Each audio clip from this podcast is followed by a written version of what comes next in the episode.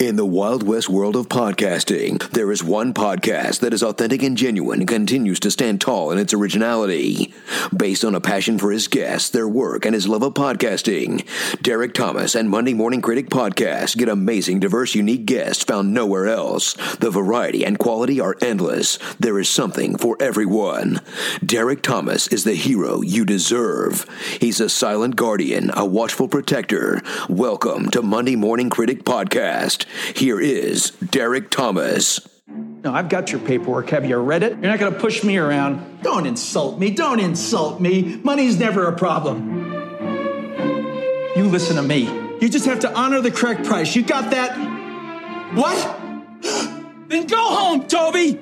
You make me sick. I can't do this many leaves for 10 bucks. Grow up, Toby.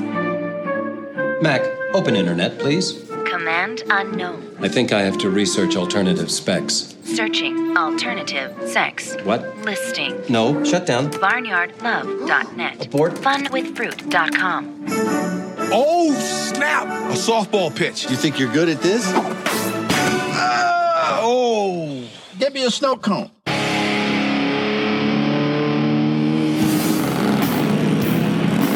Wow. This is it. A road trip. I can't get off work. Come on, guys. What do we have to look forward to anymore? In my day, ladies stayed home, not the lazy men. In your day, the men were busy building pyramids. Oh. I think you all need this trip. This spring, they may not know how to ride. I gotta work on the fist tapping thing. No, you gotta work on the bike riding thing. But when they hit the road, they had no idea it would hit back. She is perfect. I wanted to say something funny, but all I could think of was black jokes. Please do tell.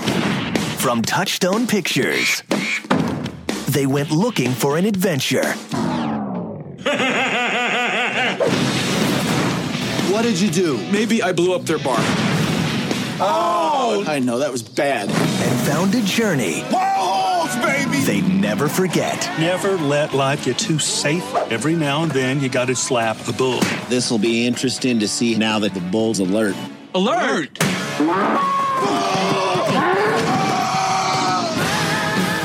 Wild Hogs. What do we have here? Four men in a bed, spooning. You fellas don't even recognize just how lucky you are to have each other. Damn lucky. Are you wearing pants? No. Hi, this is Walt Becker, and you're listening to Monday Morning Critic Podcast. Walt Becker is a director, writer, and producer. His films have grossed nearly a billion dollars. That's a billion with a B. His filmography includes Wild Hogs, Van Wilder, and Clifford the Big Red Dog. I am a super fan of Walt Becker. Walt, thank you for coming to the podcast today. Thank you for having me. I appreciate it. So I, I don't know where to start because I, you know, I, I asked you on the show knowing that you were just this director that I, I just love your work. It's, it's, you know, my dad and I bonded to a lot of your movies. He, he loved them. I love them. I still love them.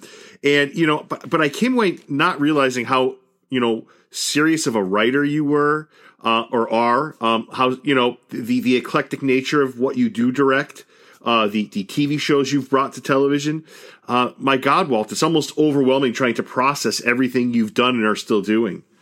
Oh well, I appreciate that. A lot of it is, uh, you know, just uh, I guess trial and error, but um, but it's also you know writing is fun. I tell everybody that um, you know if if you're serious about wanting to um, get into anything really, whether that's directing or acting, you should try to hone your writing skill because you can always write yourself into a job. So in the uh, event that you know I'm, I'm not getting a job one way, then you know if you're always writing, you you have other projects that sort of percolate to the surface, and um, that's another great way to go about it.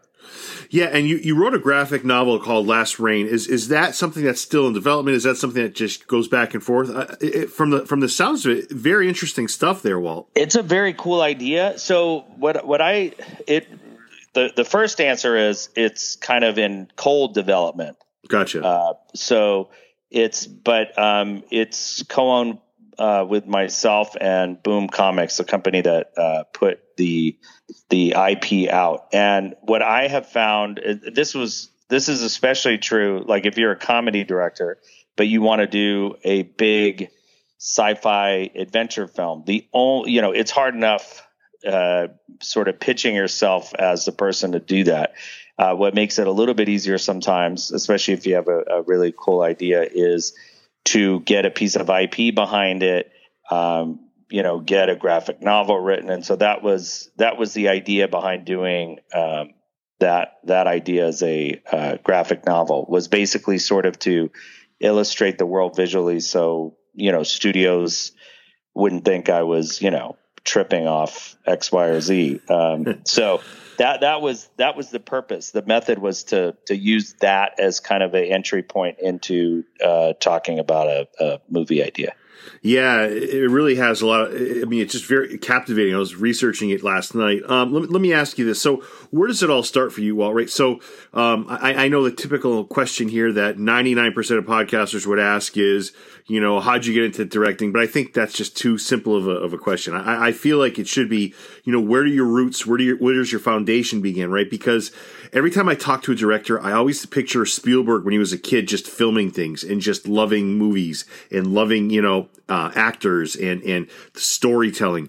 Where does it all start for you, Walt? Where, where where is the point for you where you knew you had a love for this? Um, I think it probably uh, started early, like around nine or ten.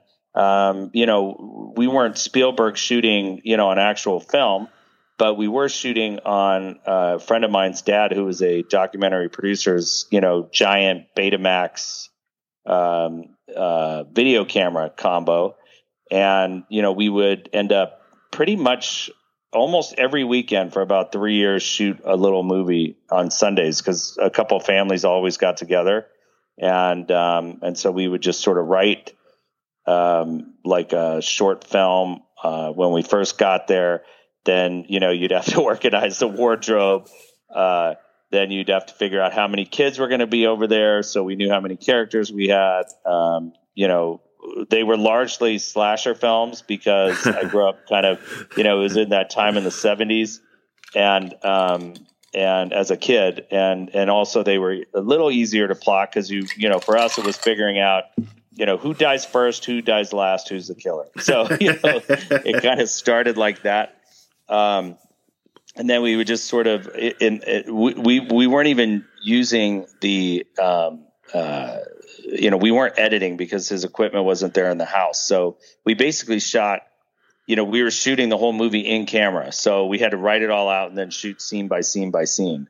And as we got a little better, we would actually try to make the transitions a little groovier and um, do that. But oddly enough, when I got into USC Film School eventually um, uh, in grad school, I think one of the first things they had us do was shoot a movie in camera. It was the very, very first thing we did with no editing um, just scenes back to back. So um, I think that that's the long answer of when it, you know, kind of a, a love started. But I don't think I figured you could make a living out of it until way after college. Um, so yeah, I, that was yeah. Yeah, and I worded that poorly. I meant when Spielberg was a kid, like he would do the same things that you just described to me, which I think is so fascinating how you you grew up doing that. Um, when you said slasher films, was it like you know Freddy and Jason and Michael Myers. Yeah, oh yeah, yeah that was a heyday. It was like uh, Halloween, Friday the Thirteenth, Nightmare on Elm Street. Um, you know all the John Carpenter films. It was, uh, you know, this was. I remember it vividly because MTV was starting. Mm. Um, it was just a very very cool time to sort of grow up. Um, and I think those horror movies were, were such a big part of, um, you know, along with the the Star Wars. But you know, before Star Wars, that, that was kind of that that changed the direction of stuff. Before Star Wars, it was uh, a lot of the big big movies were great horror films.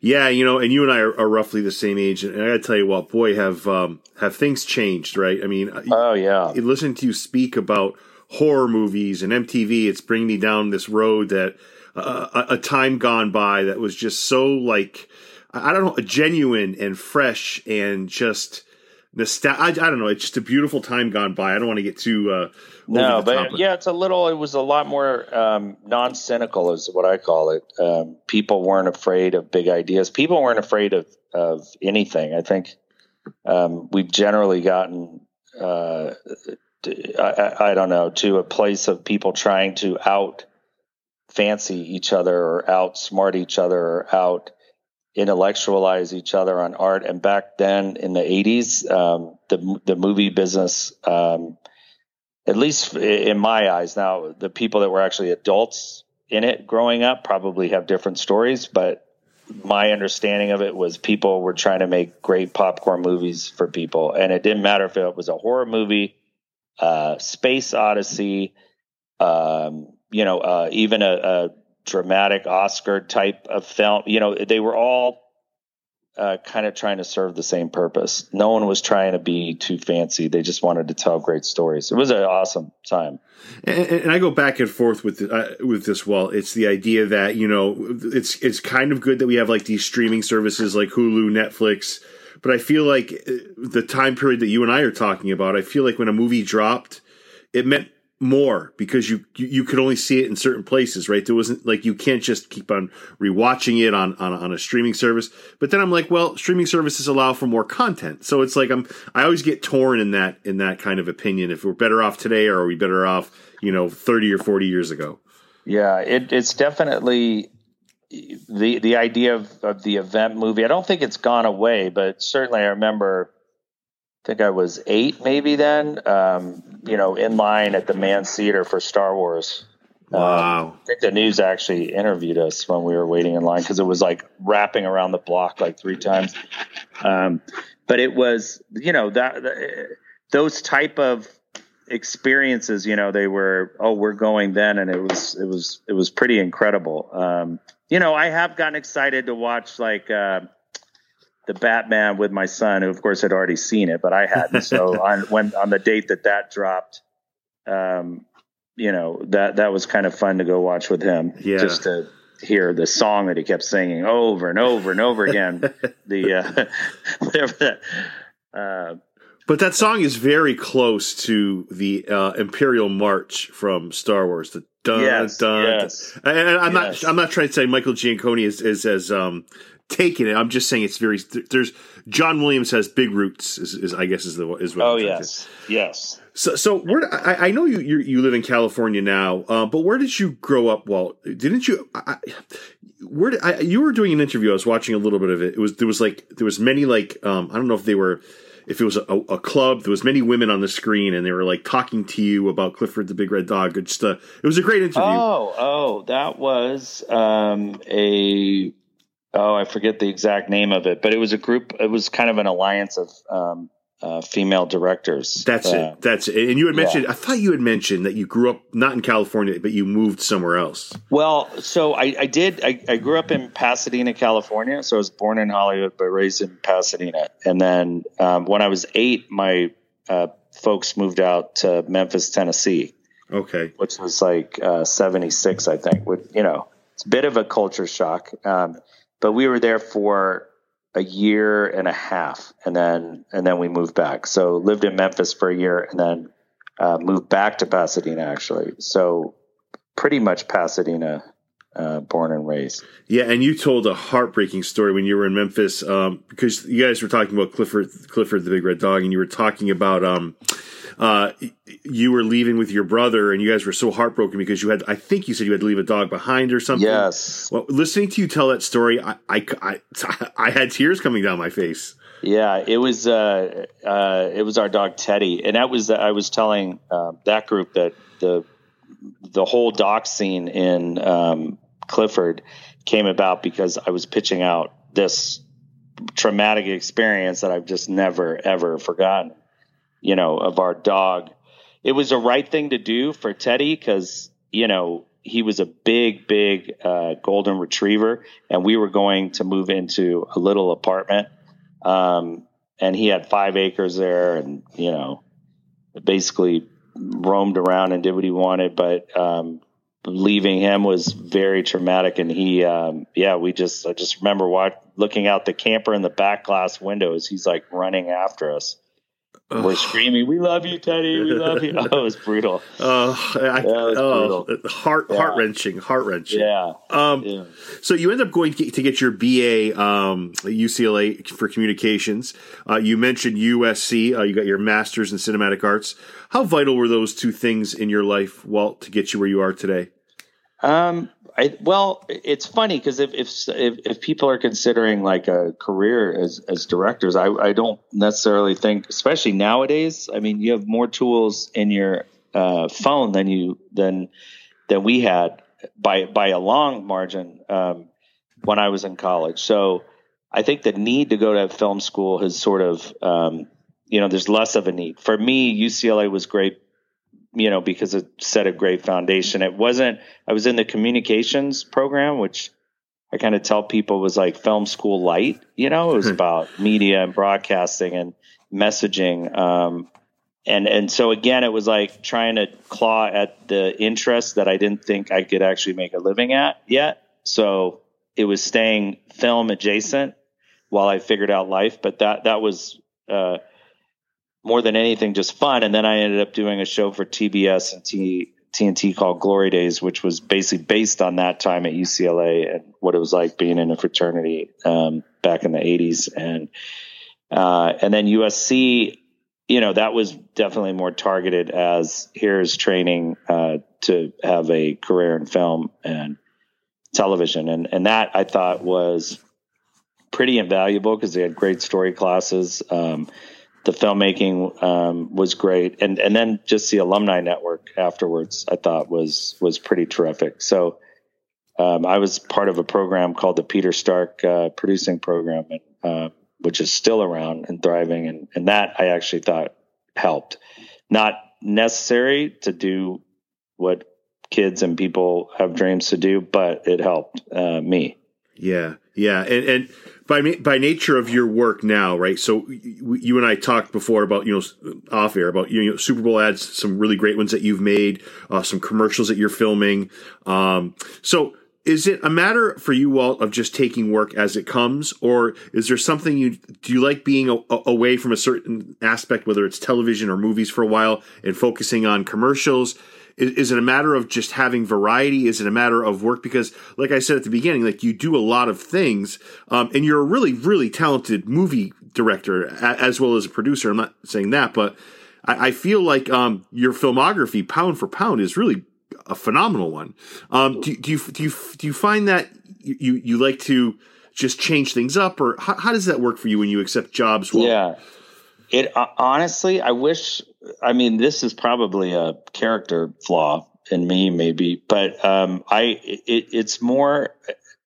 You know, I wish it was like, oh, I, I do it for. It, it's kind of I'm I'm more of the happy-go-lucky uh, journeyman director, if that makes sense. yeah, kind of just trust in God and the universe and the process, and and then things kind of percolate, and then oh, this is presented itself, and then you go do it because you know you want to, um, you know, feed your family and do all that stuff. So I haven't, I, you know, there obviously you write things that you're passionate about, so. Um, when I'm writing stuff, I do that. And then, but I haven't, you know, I'm not the type of director, and I, I know a bunch are. It's just a, a, a different type that you know are are single minded about. I have to tell this story, and then they'll write the script for six years, then raise the money for it, and then shoot it, and you know, um, that that I, I don't. Not to say that it will never happen, but I'm just trying to go through.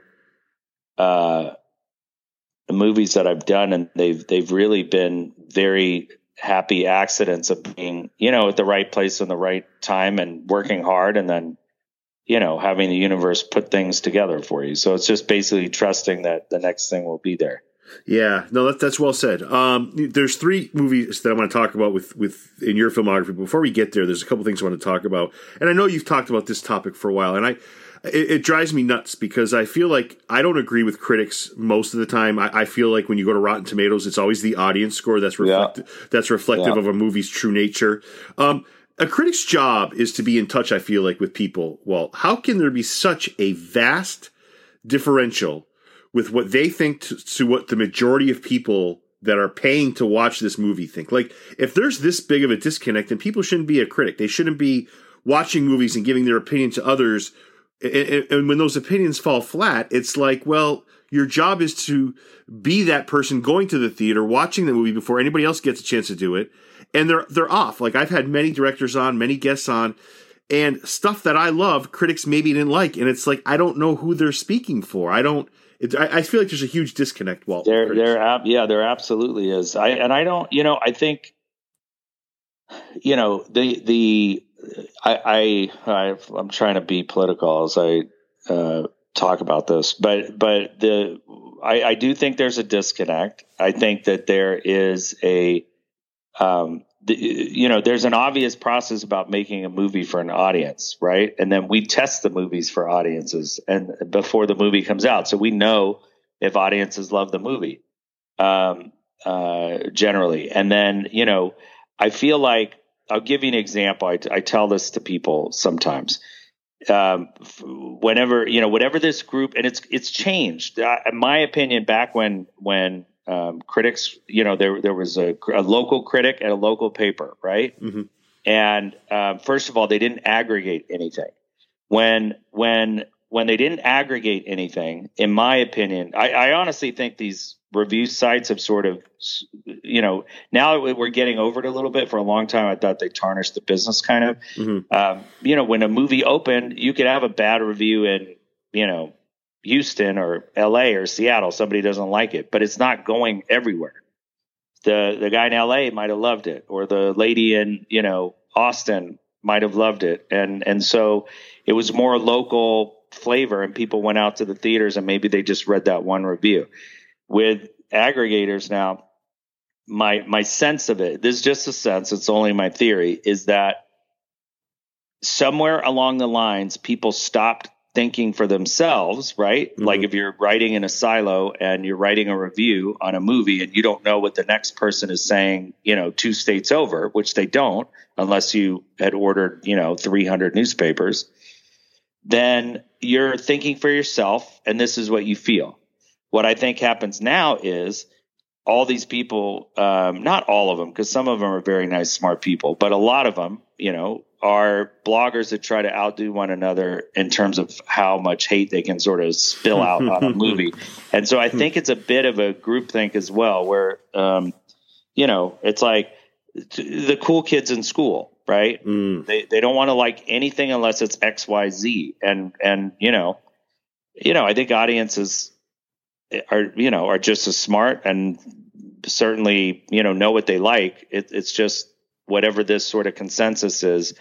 Um, so that's where I think the disconnect is, to be honest. Um, I've read a lot of really um, smart the, the, the reviews. I guess that I tend to um, like or understand is when they tr- when they talk about a movie. First of all, where they're just not trying to uh, trash something, and it becomes about the writing. You know, it's like how how many layers of of hate can I throw on this film? it's more about hey, this is what it was, just like you were describing. Um, here's how I felt. Uh, I wish you know I was hoping in the third act they could have you know X Y Z, no spoiler alert, whatever. Like it, it's it's a bit more, I guess, of um, uh, you know constructive uh, criticism. Um, but at the end of the day, as a as a comedy person, um, or largely comedy, you know, I, I tell people, you know, because you get that question like, do you, uh, are you always, do you hate reviewers generally? I'm like, well, first of all, I can't, I can't blanket statement everybody. Um, but I, I say, you know what? If you're if you're making a bacon cheeseburger and you know you're making a bacon cheeseburger and you love bacon cheeseburgers like I do, but you serve it up to a group of vegans, um, you know they're they're not going to uh, you know they're not going to appreciate uh, the bacon cheeseburger. Right. So I think that's you know that's sort of you know in a weird way the, the disconnect. Um, so you know you you kind of you try to uh, you you try to you know you always try to make the best movie you can. I don't know if anybody tries to purposely fail, um, but you know that some concepts going in are not going to, you know, they're they're not sort of movies that are going to make the critical community come alight, if that makes sense. No, and I love the way you, you phrase a few of the things there. You're right. It's almost like they're trying to outdo one another with their nastiness. Like that is Yeah. such a good point. That is, su- it's almost like they're not making it about the movie anymore. Now it's about themselves. So it's like either you're a critic helping people by giving them a summary of the movie, what you thought, or you're see critics. I feel like now are are interjecting themselves into the process to make it about themselves. Like it's, That's ex- that's exactly right. Yeah, know? that that is that is exactly right. And then, you know, you know they they want to somehow create this power of you know the gatekeeper. Um, the problem is uh, the audience, you know, especially because they have audience review, they people get it. the The disconnect has been so obvious forever, so they're they're going to see the movies that they want to see. Um, it, it's just sad. I, I, I honestly, I, I think it is because of the aggregation. It, it was never like that. Um, uh, I, I don't think. I mean, I think there were people always hating on on stuff, um, but certainly now with social media and all the different tools, it's it's gotten easier to just spew Yeah. whatever out you want. Yeah, and, and you know, critics they struggle with movies, but they really struggle with comedies. Like if you type in any comedy, like Caddyshack, Step Brothers, the greatest comedies that we we've seen, like they get poor scores. From, it's just like they they struggle with they struggle with comedies, especially. I feel like because they just Yeah. they don't know how to approach it. They just don't understand the process. Um, you know, just looking at your just, I wanted to start with Van Wilder. Are we at or past the twentieth anniversary with that, Walt? I think we just had the 20th anniversary because people had sent me stuff on that. So yeah, I can't believe that movie was 20 years ago. Um, but um, yeah, that was fun. But just past the 20th this year. Ryan Reynolds has some nice things to say. I was doing some research on this. He, you know, uh, many people as well as well as Ryan will, will admit that this movie really was a springboard for his career. Um, it's it's absolutely one of those classic movies that you know I grew up loving and just really appreciating. Um, did you know it was special when you were making it, Walt? Is that something that developed over time, or was it was it instant? Um, I don't know. I, I knew we had. I, I was laughing hysterically the whole time when we were shooting, so that that was a good time. I knew that um, Ryan was a world class talent because that was part of the the pitch for me to do that movie. I, I said I just worked with um, I call him this kid, but this kid Ryan Reynolds um, uh, on a movie I did called Buying the Cow. And I told the producer Andrew Panay, I said, "You've got to see this scene um, with this actor in it. He's gonna, he's like amazing. I think he's gonna be a giant movie star." And and so I played him like a ten minute clip, and and that's how we got Ryan in the movie. So I knew we had sort of a very amazing, rare comedic leading man talent um, in it as the as the lead. So you know that box was checked.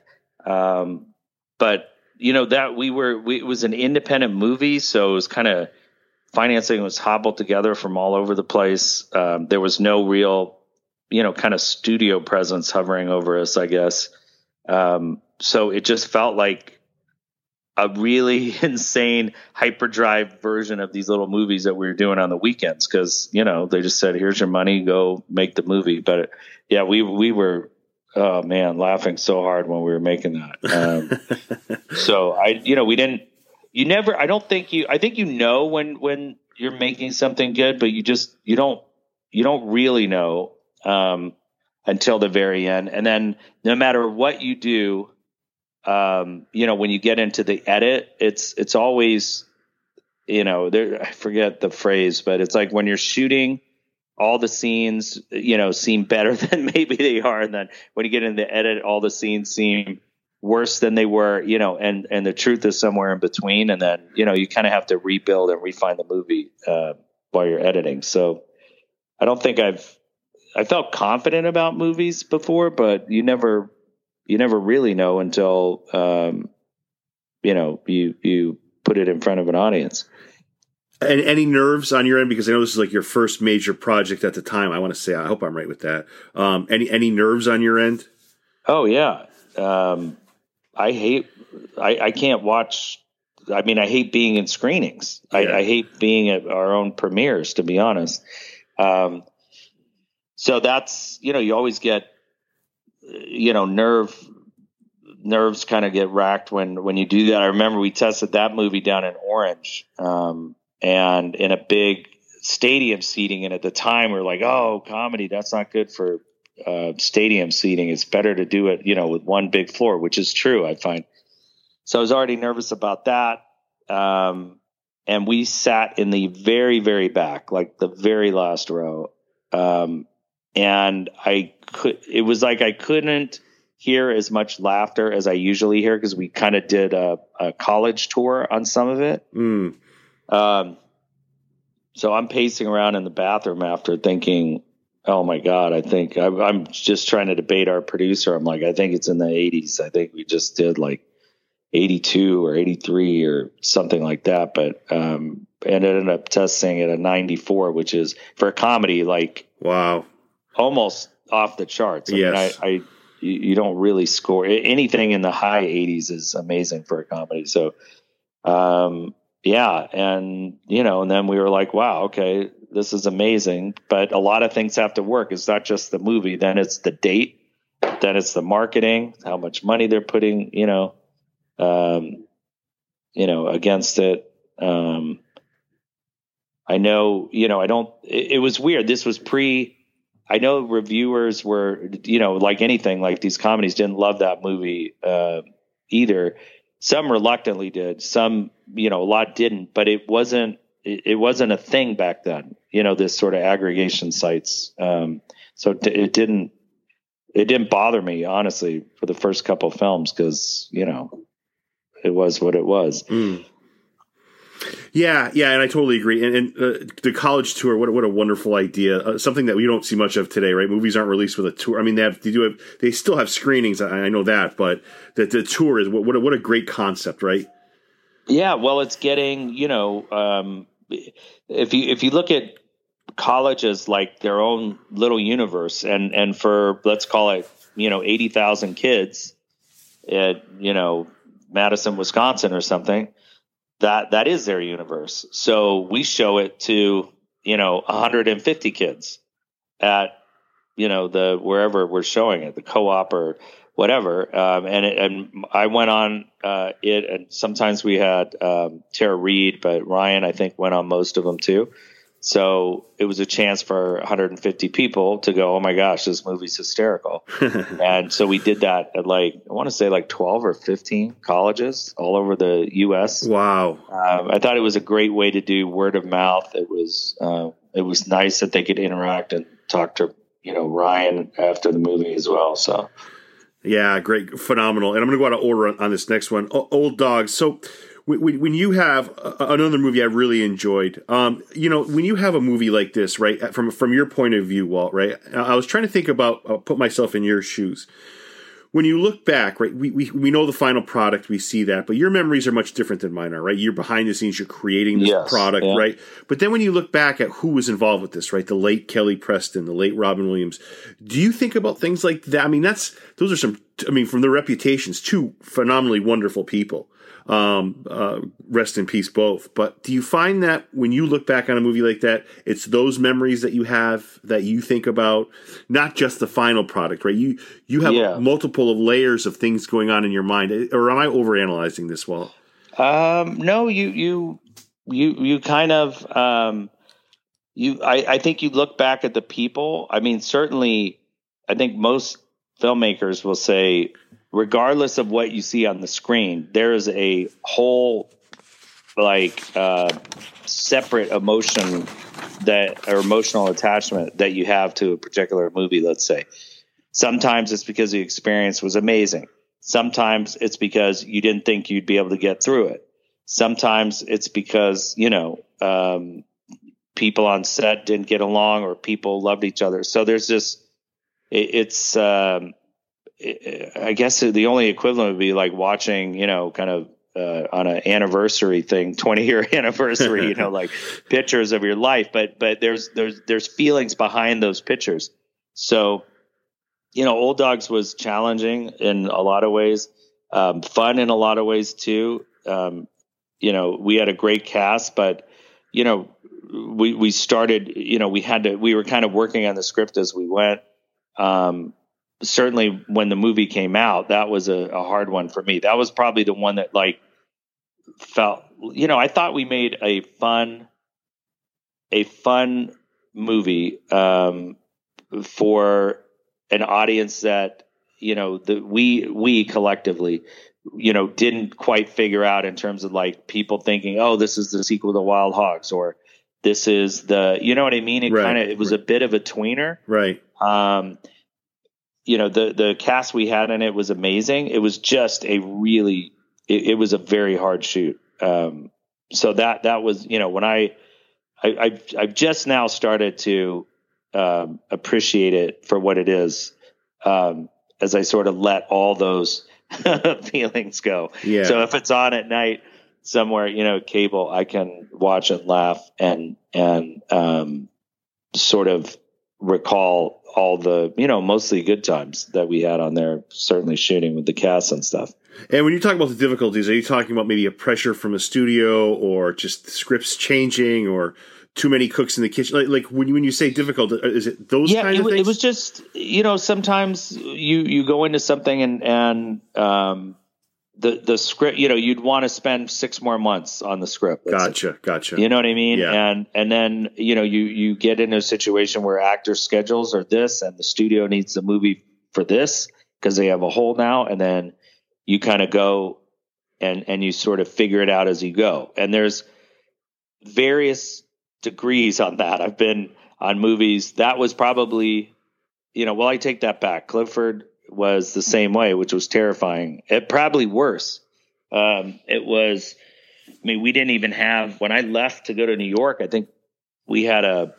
They were turning in ten page things off a outline, um, so we didn't even have a full script when I started prepping that movie. So yeah, there's a lot of times it's different ways to do it, but for me personally, I'd much rather, and probably I would out, I would out, you know, work on a script too much before you go. Um, but yeah, that that's what I mean by that. We had a wonderful studio.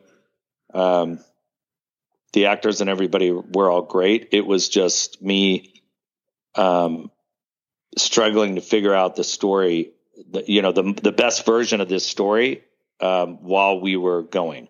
If that makes sense. Yeah, it does. And, and is probably a stupid question, but can you can you see the genius of Robin Williams as you're as you're working with him? Can you see that part of it um, during the Oh yeah, yeah. Yeah. He he was um, he was he was incredible. First of all, he was so gracious with the the crew. I Mhm. mean, he'd buy people presents, and um, you know he he was just so he was so funny and smart. Just um, any scene he he sort of elevates right, and then the remarkable thing about him was when he when he got into a more dramatic uh, phase. It he just I don't know. I can he had a, a, a way to sort of express drama or pain or anything like that without any filters. So he he could go from you know making you laugh out loud on a run somehow, and then he switches gears, and then you know it's almost like you're looking into his soul as he's kind of emoting something darker and I haven't seen that quality, the sort of, you know, A to Z range, I guess, in a, in a lot of people. Um, that was, I thought, something pretty unique about him. Yeah, that's really well said. Uh, last movie, couple quick questions. Wild Hogs. Uh, it's pretty clear from the outside looking in that you have a really good rapport with John Travolta. Yes. Um, what is it about John? That's we met him at a comic con. I was covering a comic con for the podcast. I could, I don't think I met a nicer person in my life. Uh, just a really sweet man. Um, what, what's your take on John? And, and talk about your rapport, whatever you're comfortable with. Walt. He, yeah, he, well, John's just an amazing uh, human being, first of all. Yep. So um, when you couple that with being an amazing actor and singer and dancer, you know, he's um, he's just a great, great dude, and his and his family is so amazing too. So, you know, you have to. It, it's always nice. You have to understand he he he he has been the biggest star in the world uh, many times and for a long time. Mm. Um, you know, when when we were growing up, you know, certainly there was no one bigger in the world than him after Saturday Night Fever and Grease and all that stuff. So, so, and then, and then to have the resurgence with Pulp Fiction and, you know, he, he's just done it for so long. He really is an icon. Um, but to be, um, you know, s- sort of so humble and gracious and, and just a nice human being, I just, um, yeah, he, he's always been a pleasure to work with. Um, and just so fun. He, he's got a very, unique take on the world, I think. Um, so I enjoyed getting to know him, you know, because there was, I, I, don't know how long. I mean, I still, we still uh, talk and run into him. So, but it's, you know, he, he's just one of the, one of the gems um, in the business.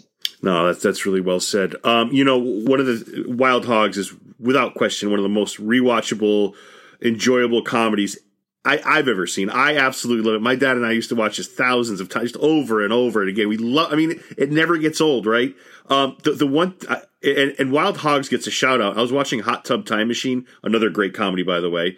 Um, that that they gave they said we're bonding like like in Wild Hogs. They gave Wild Hogs a shout out. I thought that was really cool. I've been dying to tell you that forever. I'm sure you knew that, but yeah, that well. So it's interesting you say Hot Tub Time Machine. I'm sure the reason that they done that is because that's my that was my boy Andrew Panay, the producer on that. Oh, okay. produced uh, both Van Wilder and Old Dogs, and who I do ninety percent of these commercials with through his company Panay Films. Um, so, um, so that that's why they, uh, you know, that's why they they mentioned that. Um, but it, it's it's a pretty fun feeling when you start out pretty much as kids on a movie 20 years ago, and then you're still, you know, working on movies or commercials or, or something all this time later. Um, Panay's one of the great guys in this business, um, and, and a genius producer.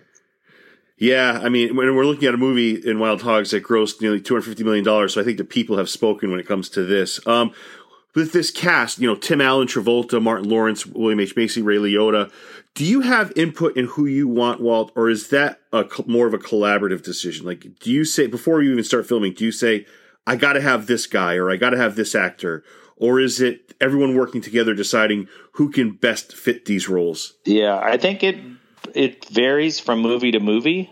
Um, you know, I think it's it. So you know, in some movies, I would say it, it was pretty much my call on stuff. Other things were more of a kind of you know committee approval, I guess, if you would on that on that particular movie. Uh, I think Tim Allen was attached. Was the only one attached when I got on the script, and I met with him and and really loved him. And my my pitch to the studio because I think you know Tim Allen.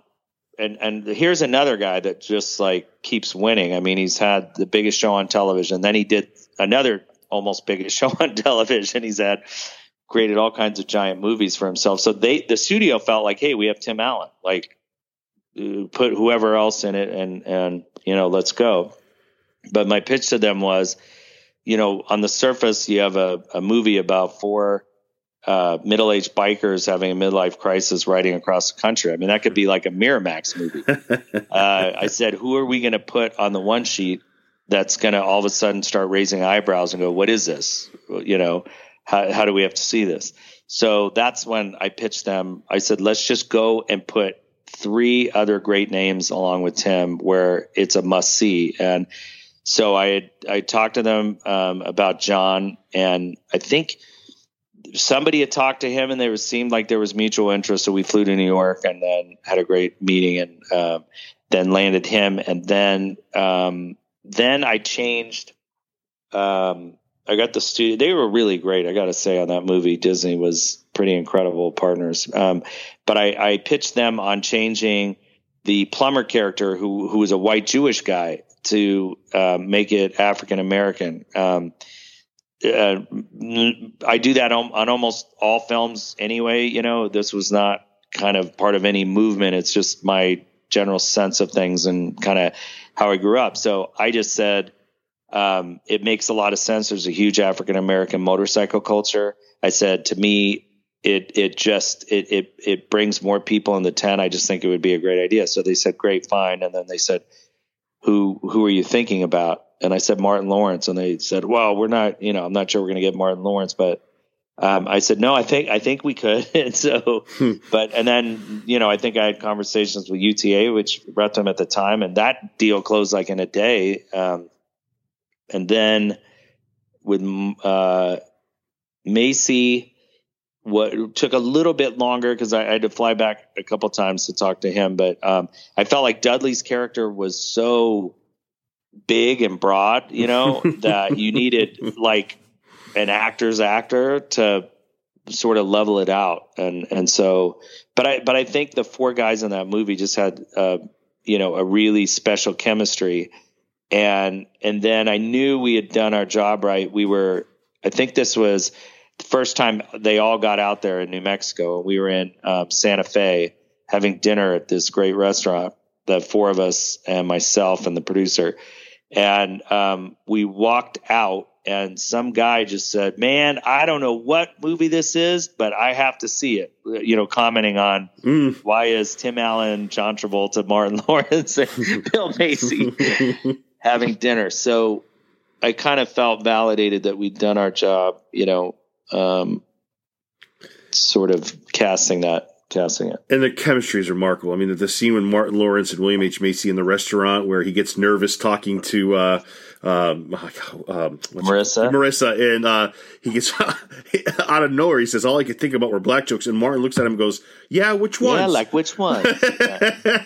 yeah. Just, but like every scene that these guys have with each other, it's like they they grew up together. Like that's yeah. You know, it, so I've been dying to ask you this too. So with like William H Macy and Ray Liotta, guys that have been around, right? And not that not that Tim Allen and Travolta haven't, but but is it are they open to feedback? Can you ever approach those two Walt and say, "Hey, did you ever think about doing it maybe this way?" Or is it like, "Listen, I know what I'm doing. I got this. Don't worry about it." H- how are they with feedback?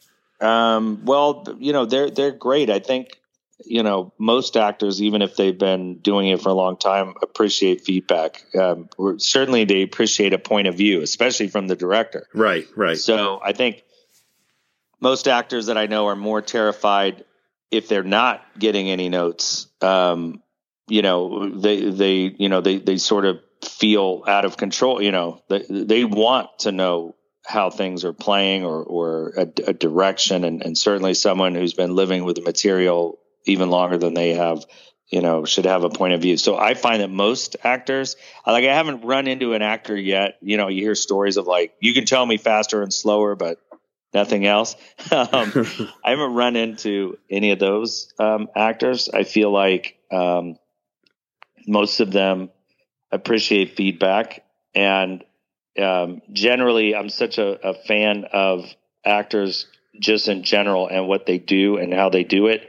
Um, I think when I, you know, when I'm anytime that I'm giving notes or thoughts on something, they also know that they have complete control of anything they want to do. So, um, you know, they, whether that's improving stuff, whether that's, Hey, thinking we do this for this scene, I'm, I'm pretty collaborative and open, um, about doing that. So when they feel like they have, uh, um, sort of freedom to explore or be in control of, uh, their persona in the movie, then, um, when you ask them, Hey, we you know we tried a couple like these i was just this just struck me like what what if we deadpan this one or we do let's try like this or something? They, they i find they generally you know because you're so giving about letting them do whatever they they know that this is a process of just trying to find you know it could be equally good versions of something um, and they generally are game to try it so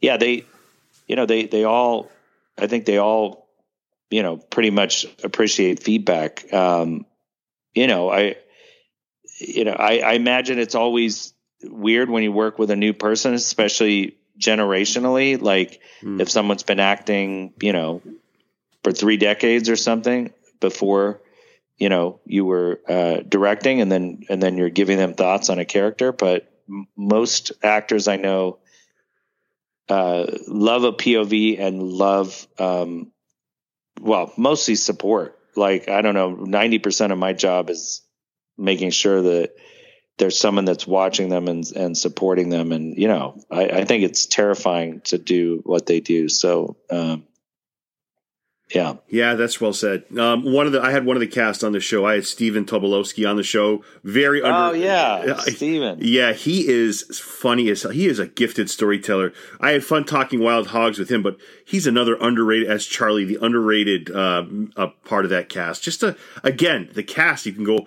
You get after the first five, it still gets stronger. Like it's just the cast has no weak points. It's a, it's oh an yeah, amazing. no that I you know that I sometimes I get uh uh you know, I had studios go, well, why do you want to cast up on everything? And I'm like, well, if you can cast up, why, like, why wouldn't you? You know, so I don't know with with Ray. You know, again, that was the same version of grounding uh, a character, and I just said, who would be the scariest guy to actually chase these guys that could give legitimate threat? And and then you know, he put Ray Liotta in it, and and who is also a, a gem of an actor and guy. Um, and and uh, you know, and suddenly you have that, and then um, you know when you have people like Stephen come in to play the sheriff, and and um, you know the the brothers, it was just kind of everywhere you looked. There was Marisa Tomei.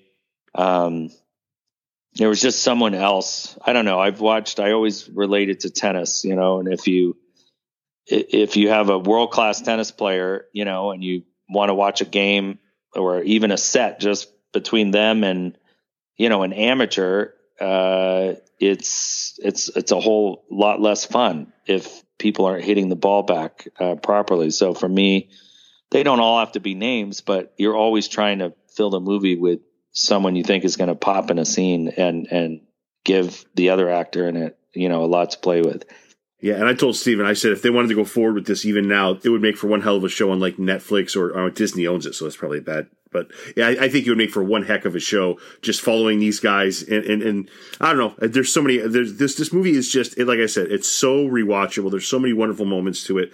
Best use of um, dead or alive ever in movie history. Uh, last question for you. Uh, thank you for all this time. Well, you've been so yeah, much fun sure. to talk. To. Um, what are your own? You mentioned you went to the Batman with your son. Um, what does your son or sons think about um, dad's movies, and what is what are they? What is their favorite? That's a good question. Um, what did they think about? Uh, let me see. Um, I don't know if, honest to God, I swear I don't think they've watched Van Wilder. Um, and they're they're old enough to now. Uh, now it reminds me that maybe I should. But even that, I don't know if I would want to have my 16 year old um, uh, sort of um, see that. But um, they they loved Wild Hogs. I think they loved um, they loved the Clifford movie. You know, that's that's more especially my daughter who I who I put in it. Um, huge huge heart. That movie has such a huge heart. Yeah, I was really proud of that. that it's such a sweet film, and and the way that that um, sort of you know all the audiences around the world sort of responded to it was was pretty great. Um, so I, I would say that they they liked that as well. Um, but Wild Hogs for sure is one of the faves. Yeah, let me ask you this: What is it about whether Wild Hogs or Clifford that that that audiences really gravitate to when it comes to you? What, what do you think it is? Do you think it's just the way you see things? Is it your perception of of the world? Because they clearly gravitate to your work, Walt. I think it's. I think it's. Um, yeah, I think through all of them, it would be um, uh, funny, um, not mean spirited, um, with a little bit of heart and and and hope. So I guess like kind of this old school idea of um, movie making, you know, that has that. I don't. I, I I haven't made like a cynical movie yet. Right. Right. Um, now now you could get pegged like, hey, he's the popcorn guy, or you know, he's this. But those were always the movies that I enjoyed, and um, and and so those are the ones that I love to make. Well, thank you so much for coming on the podcast. Today. You're so much fun to talk to, and um, yeah, I just I'm very appreciative of your time. I appreciate it. You have a, a great show, um, and you know, getting to know you. Uh, you're also a great guy, so keep up the uh, amazing work. I hope to have some updates and and and on a couple sequels later, and uh, we'll continue talking. But thanks for having me. For listening to Derek Thomas and Monday Morning Critic Podcast. If you enjoyed this episode, you can also connect with Monday Morning Critic on Instagram and Facebook, MDM Critic on Twitter, subscribe on Apple Podcasts or wherever podcasts are found. All episodes available www.mmcpodcast.com.